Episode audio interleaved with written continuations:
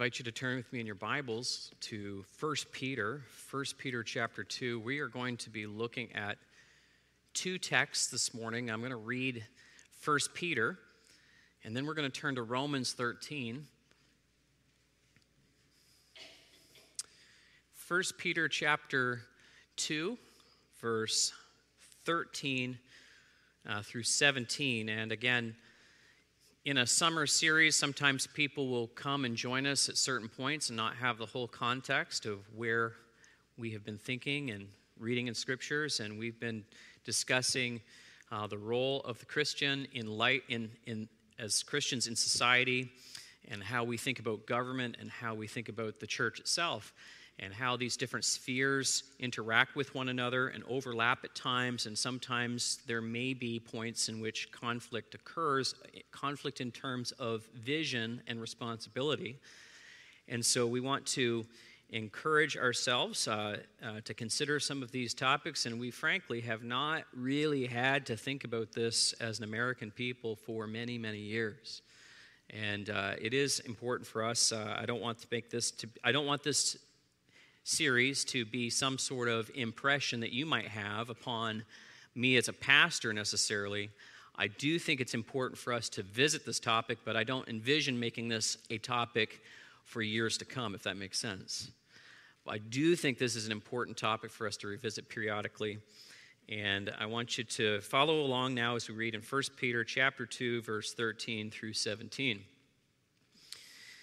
We read these words: "Be subject for the Lord's sake to every human institution, whether it be to the emperor as supreme, or to governors as sent by him to punish those who do evil and to praise those who do good.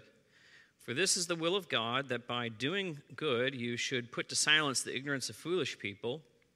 Live as people who are free, not using your freedom as a cover-up for evil, but living as servants of God. Honor everyone, love the brotherhood, fear God, honor the emperor." I would like you to now then turn over to a parallel passage in Romans 13. Romans 13, so we just heard from Peter. Now we're going to hear from Paul. And this is not a case of robbing from Peter to pay Paul. This is a parallel, divinely inspired, common set of instructions. We have Romans chapter 13, verses 1 through 7. "Let every person be subject to the governing authorities, for there is no authority except from God, and those that exist have been instituted by God. Therefore, whoever resists the authorities resists God, who God has appointed, and those who resist will incur judgment. For rulers are not a terror to good conduct, but to bad. Would you have no fear of the one who is an authority? Then do what is good, and you will receive his approval, for he is God's servant for your good. But if you do wrong, be afraid, for he does not bear the sword in vain. For he is the servant of God, an avenger, who carries out God's wrath upon the wrongdoer. Therefore, one must be in subjection, not only to avoid God's wrath, but also the sake of conscience. For because of this, you also pay taxes, for the authorities are ministers of God, according to this very thing. Pay to all what is owed to them, taxes to whom taxes are owed, revenue to whom revenue is owed, respect to whom respect is owed, honor to whom honor is owed." So my sermon title this morning is somewhat provocative. It's actually historically oriented as well. If you look on the wall, you'll see an original printing of a sermon from 1750. Depending on the calendar dating system, it could be 1749. But it was preached by Jonathan Mayhew, and the provocative title was Discourse Concerning Unlimited Submission and Non-Resistance to the Higher Powers. And in 1750, this was a very provocative and very energizing sermon, actually, to much of the Boston populace. John Adams, one of our founding fathers, recognized this sermon as something, he said years later, he recalled that everyone had read this sermon. Some have said, actually, that this sermon was the very first volley, if you will, in the American Revolution, setting forth an intellectual and spiritual justification for resistance and eventual rebellion against the crown of England. Some have said, is it appropriate for us to resist? And I have suggested that eventually I would talk on this topic in a little bit more detail to see where we would find any justification. And what's interesting about this particular sermon, he preached it on the 100th anniversary of the death of King Charles I, who had been removed by Parliament in England and beheaded. It's going to make a splash, isn't it? Anyway, the splash of I'm preaching this on that anniversary point. And our American forefathers really thought deeply about this question.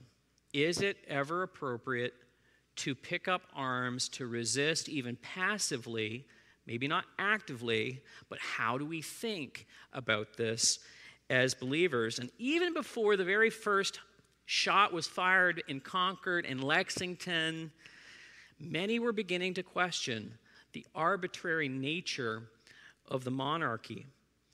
Now, someone brought to my attention not long ago the term the Black-Robed Regiment. And I had not been familiar with that term before, but I looked it up. And as you can see, this preacher here with a black robe on, it was a disparaging term used in England of the clergy in American colonies who were really the rallying point for resistance and encouraging the congregation to come out from underneath of oppressive acts. And it was a disparaging thing. In fact, many of the listed grievances that are contained in the Declaration of Independence were found in the sermons that were preached years before any shot was ever fired. And so I want to give a little caveat, because I don't... in a sermon like this, you might be imagining, Pastor, are you preparing us to pick up arms? Is this what this is all about? Well, I want to issue a little bit of a warning here, because we live in a much different age than we did in 1776. If you recall, I shared some statistics that 98% of Americans were active every Sunday in their churches. 98%. 75% of colonialists were Protestant and evangelical in their doctrine. 75%. And 98% Catholic or Protestant were attending weekly services, even some attending a Thursday midweek lecture from their pastor. This is a different context than where we are living today. Statistically, only 30% of those who profess to be Christian attend church every single week in America today. So we're living in a much different context, and I would dare say that if there was some sort of armed resistance against our leaders here today, that it would be much more like the French Revolution. It would be a reign of terror. Because the foundation, the biblical foundation and awareness of Scripture and the moral governance of God is absent from a large part of our thinking. It would be a terrifying situation for some sort of resistance like that to occur today. That's my opinion. Some others may share a different opinion.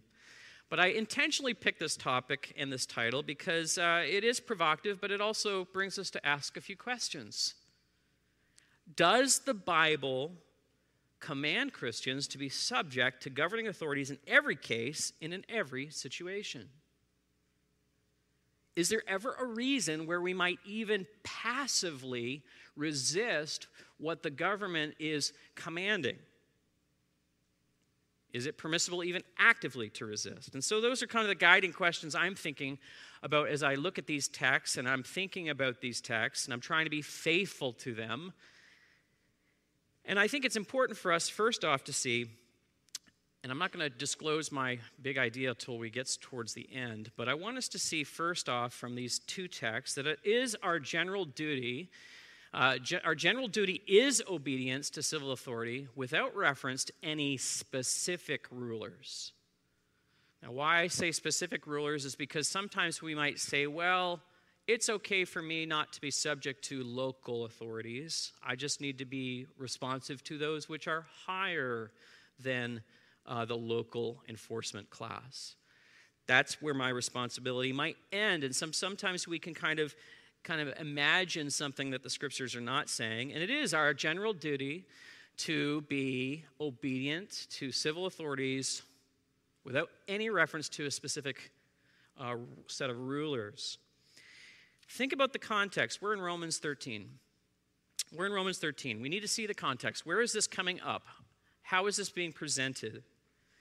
And what we're seeing in Romans chapter 12, the chapter prior, we're seeing general principles on how to live the Christian life. General principles.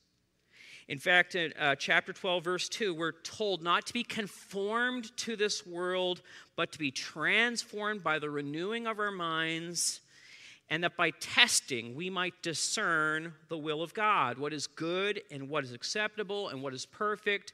And so when we engage in this world, we're not just supposed to allow our minds to conform to everything that's going on around us. We're supposed to be testing, and it's in that context of testing that we have this admonition to be submissive to ruling authorities. So on the offset, we have to realize that there is an importance to be evaluative even as we're receiving commands from governing authorities. It's a part of our personal responsibility as believers. Are commands that are being communicated to us intended to change my worldview? Is it intended to make me think differently as a Christian than I ought to think? And that's important for us to realize at the offset. You'll also see some general commands, like in chapter 12, verse 9. Let love be genuine. Abhor what is evil. Hold fast to that which is good. And Paul is writing to Jew and Gentile. And as he's writing to the Jew and the Gentile, he is knowing that there are different values that he's speaking to. Remember a couple Sundays ago we talked about Jesus getting a little coin in the marketplace and asking about what he should do with this coin, whether he should be paying to Caesar or not. The Jewish thought process was that they were the elect of God, and then therefore they did not need to be compliant with the taxation schedule of a pagan world. It didn't connect with the reality that they were the elect nation. And so Paul's writing to that viewpoint, and even some pagans were starting to come to Christ and recognizing now they're outside of the world, so therefore do they have obligation? Do they have obligation to pay the taxes? And some Gentile believers adopted what would be called an extreme liberty view, in which those who were indulging in freedoms were doing so for their own self-interest, their self-gratification. When we were reading in 1 Peter, I'm going to project the verse here on the slide in just a moment, in which Peter advised, live as people who are free, not using your freedom as a cover-up for evil, but living as servants of God. And this indicates that some people were saying, I am a free person in Christ. I don't have to do anything that anyone else says that I ought to do. But that was an extreme position, and Paul writing here says, no, you need to have a sober view of yourself in light of where God has you. And you need to recognize your responsibility in society and to be submissive to the governing authorities. Now, again, in 1 Peter 2, verses 13 and 14, we're told that we're to be subject to every human institution. Human institution literally means a creature of men. Now, we might think about government as definitely a creature of men, maybe like a Leviathan. I don't know what it is. but it is certainly destructive to my own civil liberties. Yet, Paul is saying, and Peter is confirming, that whatever ordinance or construction of governance that has been created by men, it ought to be recognized. We have a duty as believers to be submissive. And that applies to monarchy. It applies to republican formats of government, oligarchy governments. There's not a specific kind that allows us not to be submissive. That is the general stance. And the main end, if you listen carefully to Paul and Peter, the main end of government is actually to ensure your happiness as people.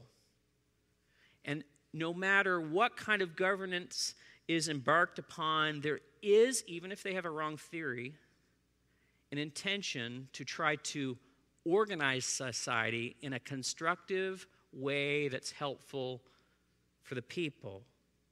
Now, they may have the wrong theory on that. And so it's really important that we understand that at every level of governance, we have responsibility to be submissive. And those who are lower on the food chain are still invested with authority. So, example, a traffic policewoman, is invested with a certain authority to enact and enforce the laws of the state. And each part, even if it's the legislature or it's the executive branch, we all have a responsibility to honor their authority.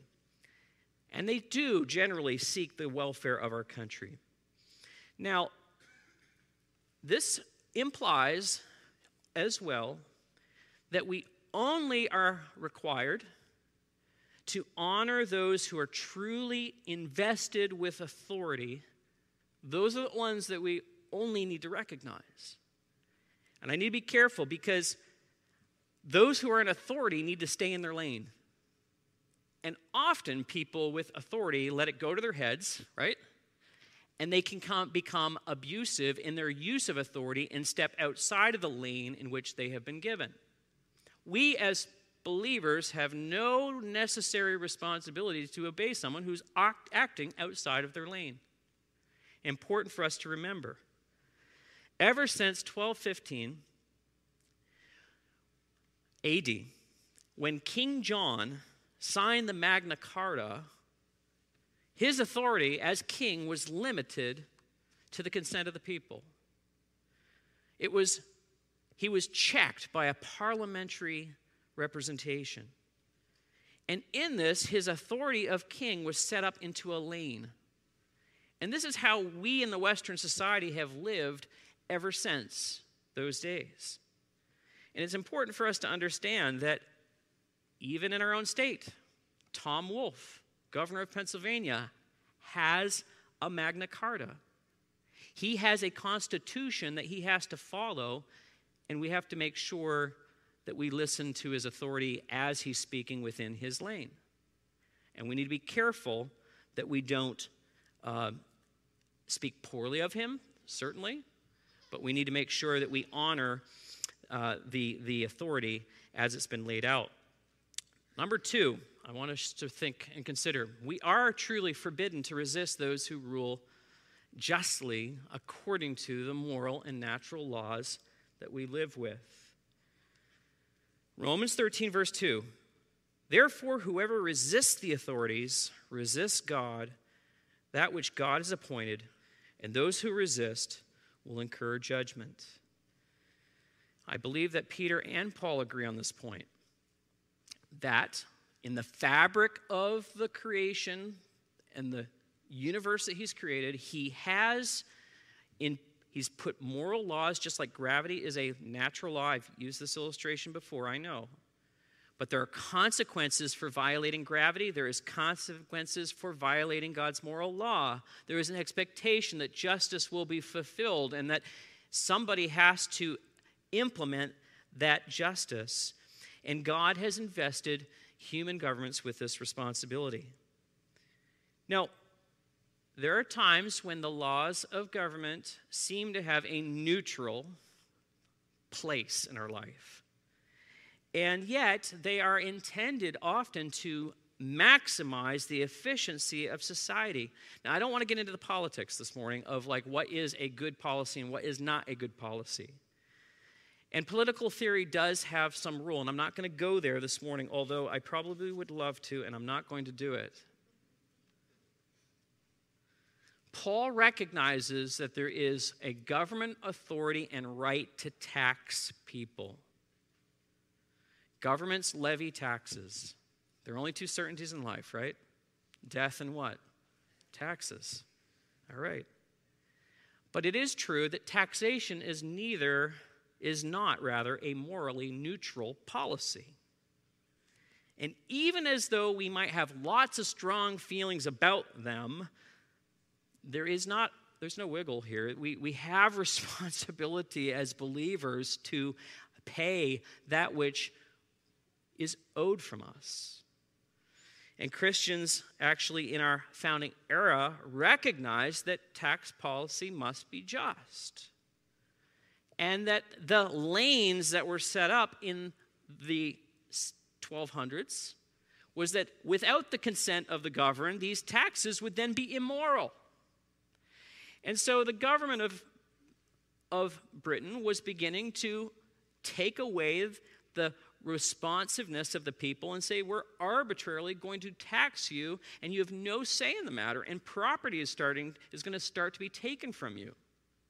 That's an immoral act of government that was outside of the lane. And so it's important for us to recognize that there are times when resistance to government may be appropriate. And I will go into this in just now. And I think it's important for us to consider what is the extent. I've kind of been dancing all around this a little bit. But what is the extent of our subjection to the higher powers? Do we have an obligation of unlimited submission and non-resistance to rulers? And really, this, I believe, is kind of the focus of this message this morning. Really, the big idea, if you will, is that resistance is a last resort when the consequence of non-resistance would result in greater evil to society. I think I should say that again. Resistance is a last resort when the consequence of non-resistance would result in a greater evil to society. I need to make a few remarks about the text here, because you might look at this and say, well, wait a second. Where does it say that? And I would agree with you. And I think it's important for us to recognize that these passages are not intended to be wooden. Wooden. What do I mean? Well, I like the word wooden rather than the word rigid, because some people would say, well, then you're not being literal or faithful. That's not what I'm saying. Literal means non-figurative. Language has intended communication purposes. And I should say first that we've got to maintain a high regard for God's word. And if we make God's word, though, say more than it actually says, we might not be having a high regard for God's word. If we have it say less than it says, it can also mean that we have a low regard for God's word. What am I getting at? I'm getting at that God's word at times may not be as black and white and as inflexible as that we would want it to be.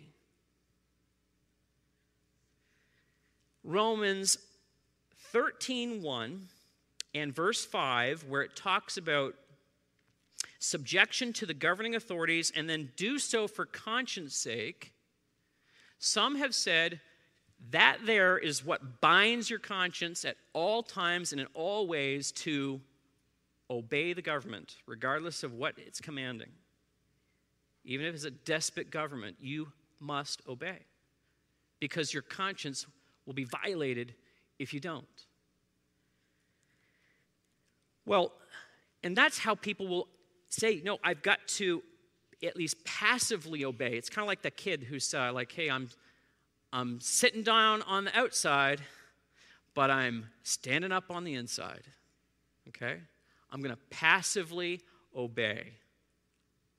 And so it's important that we don't, though, become hypocrites in the process of obedience to government. That's destructive of your conscience, too. And I think it's important for us to realize, now, I'm going to talk about wooden. What do I mean by wooden again? Well, there are plenty of scriptures where we would read them and we would say, no, there's exceptions for this. For example, in 1 John 2:15, love not the world. Does that mean that we hate the world? No. It doesn't mean we hate the world. It means, though, that we don't put the love of the world out of proportion with God. We have to keep the main thing the main thing. Think of some others. Do not lay up for yourselves treasures in heaven. Is it wrong to have a bank account? Is it wrong to set aside some money for retirement? No, but a wooden interpretation would say that that would be wrong. In fact, there are some people who advocate for non-planning. Do not take thought for tomorrow. Does that mean a calendar is wrong? No. That would be a very wooden interpretation. Resist not the evil one. Turn the other cheek. Go the extra mile. What do you do with that? Well, Jesus was speaking to people of private concern, people who are engaging in private situations, not in corporate relationship to governments. And so, unless you are a Quaker who chooses to take these verses and apply them in a wooden sense and don't allow other scriptures to interpret the meaning here, then you don't really have a way to justify a non-resistance at times to government. Now, I know it can be a hard thing. I know it can be very difficult to our emotions to think, and sometimes we have a hard time processing layers. Not everyone is good at, processing layers and hierarchies. I know that's difficult at times. But we don't do this for other passages. I'm going to give you one more, and I think this is a really important one. Because there have at times been some Christians who would say that wives should submit in everything to their husbands. As a general rule, yes. Yet, if we don't let this speak in consideration of other texts of Scripture, we might inadvertently condone abuse and emotional abuse. And it's so wrong to require Scripture to say more than it actually says. In the book of Exodus, some of us may not realize this, that in the book of Exodus chapter 21, if a husband does not provide for the basic necessities of a wife, that woman is free to leave that relationship. And we need to recognize that and not make Scripture say what it doesn't say and not adopt an artificially wooden interpretation. Now, I spent a lot of time on that point. The rest are going to go much quicker. And these passages here really are intended to govern self-interest. We are naturally self-interested people. We look for our own interests before we consider the interests of other people. And Jesus in the Sermon on the Mount had commanded high expectations for his laws. And he said, you must be perfect as your heavenly Father in heaven is perfect. And what Jesus was saying is that it's not simply murdering. It's not simply not murdering if you don't murder. If you don't have the positive regard for another person, if you're not interested in them, you actually aren't living up to the positive command of God. And this is significantly different than how most people think about keeping laws. They think, well, I'm pretty good. I, you know, I just, I don't I don't kill people. I don't commit adultery. I don't do any of these things that the society would say, they're a terrible person. But the reality is we often are doing that because we're self-preservationist. We don't want people to think bad of us. Oh, if they could actually hear what was going on in my head, I cut them down. I'm murdering them in my head. We are, because of sin, naturally self-interested. And like Peter said, we can use our freedom as a cover for doing wrong. And so these passages in Romans and 1 Peter are intended to instruct us that as a general rule, we ought to be considering our responsibility to those who are above us. Now, there is biblical example of resistance to tyranny, and I think we ought to consider this, like the passage on marriage, you know. We would potentially make it say more than it says, not considering the Old Testament examples. Remember the Egyptian midwives? The Egyptian midwives, they slow-walked, if you will. They slow-walked to go to commit infanticide when the Pharaoh had told them to take the lives of the ones who had just been born. That is a form of resistance. And they were commended and they were rewarded for their faith in God. Rahab did not disclose the location of the spies. She also was commended and brought into the very line of Christ. David, when he was under threat from Saul, he fled from Saul's presence. That's resistance. He chose not to obey. He ran, and you know what he did? He formed a military guard for himself. That's resistance, and that's appropriate. Resistance can be simple as just simply having a weapon for self-defense. Owning weapons and knowing how to operate them is a deterrent to oppressive authorities. Rah, rah, Second Amendment, I think I just heard, right? Sorry. But that comes from Luke 22. Luke 22, Jesus told his disciples to sell their cloak and get a sword because there'd be time of difficulty and need to defend oneself. When Paul asked his own bodyguard to kill the priesthood in Shiloh, the bodyguard said, "No way." They defied the governing authority. After Solomon's death, 10 tribes resisted the tyranny of Rehoboam, Solomon's son. 10 tribes seceded from the union.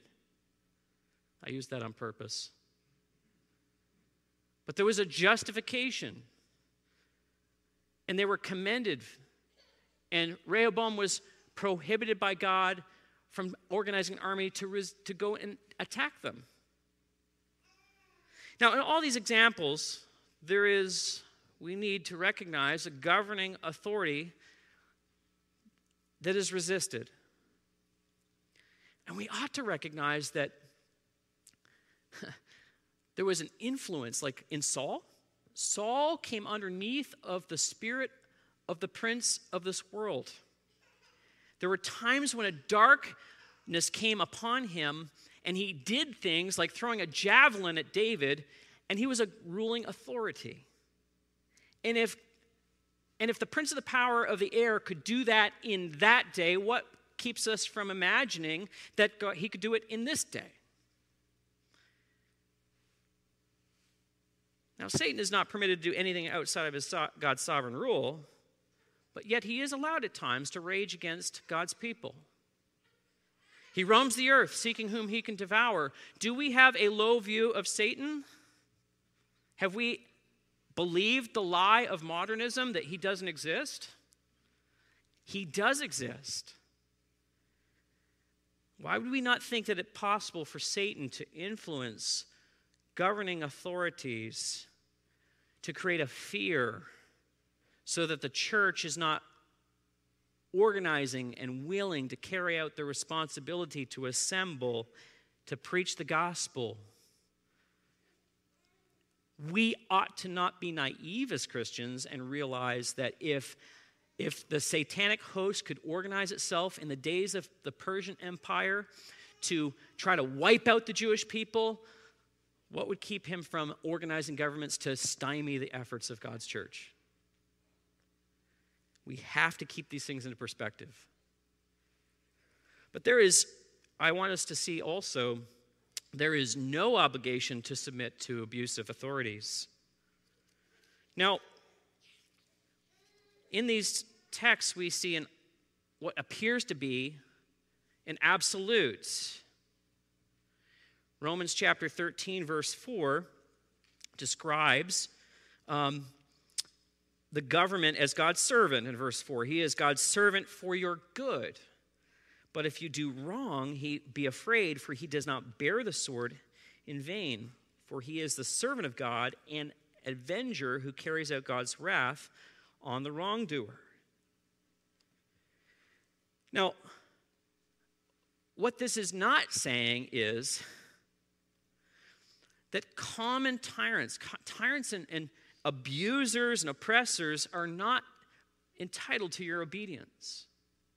It's important for us to recognize this. I'm not saying that governments don't make mistakes. They do make mistakes, and we all know, and we've lived with some of those mistakes. But what this is not talking about is a government who puts into plan and action and has the habitual pattern of oppression. It's for good. The good of the society. If government organizes itself to destroy the society, they've stepped out from underneath of these texts. In our founding, we tend to just think about tax on tea, as like the thing that did it, but that's a very simplistic viewpoint. If you read the long list of grievances that are in the Declaration of Independence, you'll find a significant breach of law. A significant, long breach, suspending legislatures, court taking military tribunals and taking people off to England and without the jury of their peers. All things that were allowed by the common Englishman. It was not allowed for us here.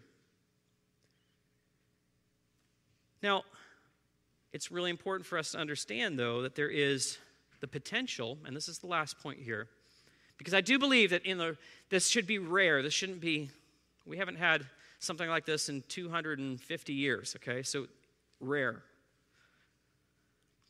It's important for us to understand that there is at times the potential for Christians to participate in the corruption of their own society if they're not thinking, if they're not trying to evaluate and test the spirits or evaluate the world and see whether or not these things align with God's word. And we may at times corrupt, and we have to know where that line is. And we have to refuse to live by lies when lies become broadcast all around us. There are people who use power, the power of media, as propaganda to control and to subvert.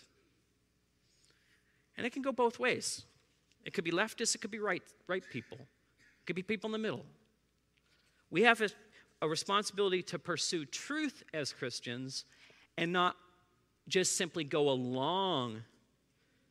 There's a real important thing here to grasp. And, when you know the truth and you're in say, for example, a public school setting, and you're asked to write an essay, and you know that your teacher is not going to like what they read from you, there's a real strong pressure there to not write what you know to be true.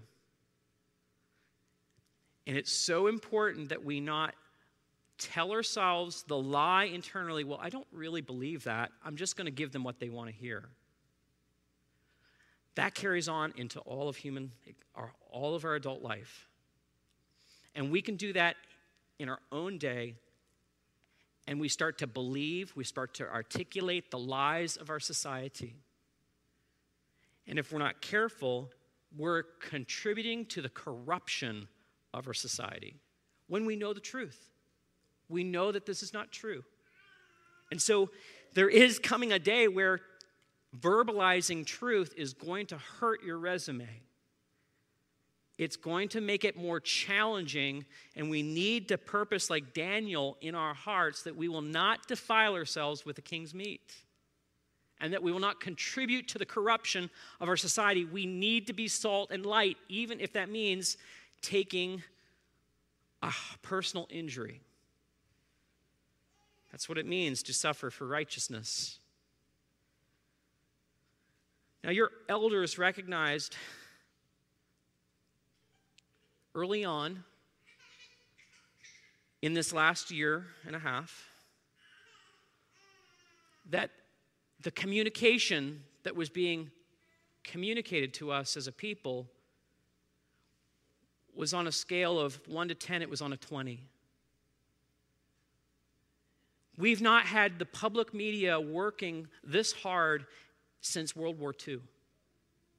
Communicating like drastic, nuclear fallout in our society. We all responded initially to our governing authorities as elders, and we all thought, and deacons, we all thought that we should kind of see what's going on.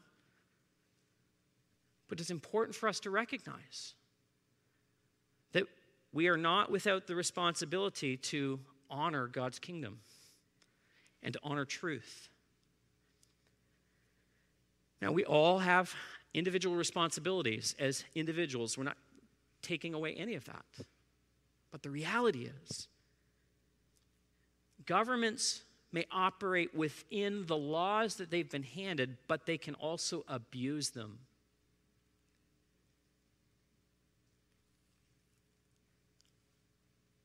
They can abuse those. They can put a psychological pressure upon people. And if we're, in our human psyche, if we're given to fear, if we're given to anxiety, those are tools in the hands of a dark power. We have to be careful that we not allow the lies to influence us. We have to always remember that Jesus is Lord of Lords. He's King of Kings. We not just believe the truth, we need to speak the truth, and we need to follow him. So it's important for us to understand. Like, we didn't really resist, if you will, here in Pennsylvania. We opened our doors as a church within the parameters of the Constitution of the state of Pennsylvania. But yet there nevertheless was pressure applied through the media sound waves to make you think that maybe we were in violation of authority, but we were not. And we need to recognize these lanes in which we live and do truly honor those who seek the welfare of our community and honor those who have legitimate authorities.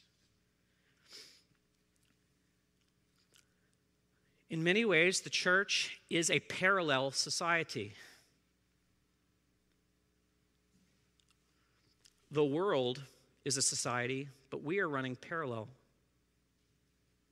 There is a lie that the world believes, but we have the truth. And when we assemble, we remind ourselves of the truth in the scriptures. And so we need the time to gather together to recognize that we are not small, isolated, and alone. We as a people here, as a body, need to remember the great benefit we have of being part of a parallel society. Yes, we leave these doors and we enter into another society, yes. But we have a refuge. We have a place where we can return for the truth. And so, in closing, some might listen to me and say, well, if we resist, well, where would this stop? Well, I think that's maybe perhaps a poor question, because we could also ask, well, we know that children are to obey their parents, but where would that that doesn't stop in that case. We know it intuitively that we must obey government authorities. It's the rare exception in which we might necessarily have to do so. And so it's important for us as the people of God to understand these truths and to put them into perspective and recognize that in reality the church is a place of resistance. We resist lies. We rally around the truth. And so we need to keep this all in our perspective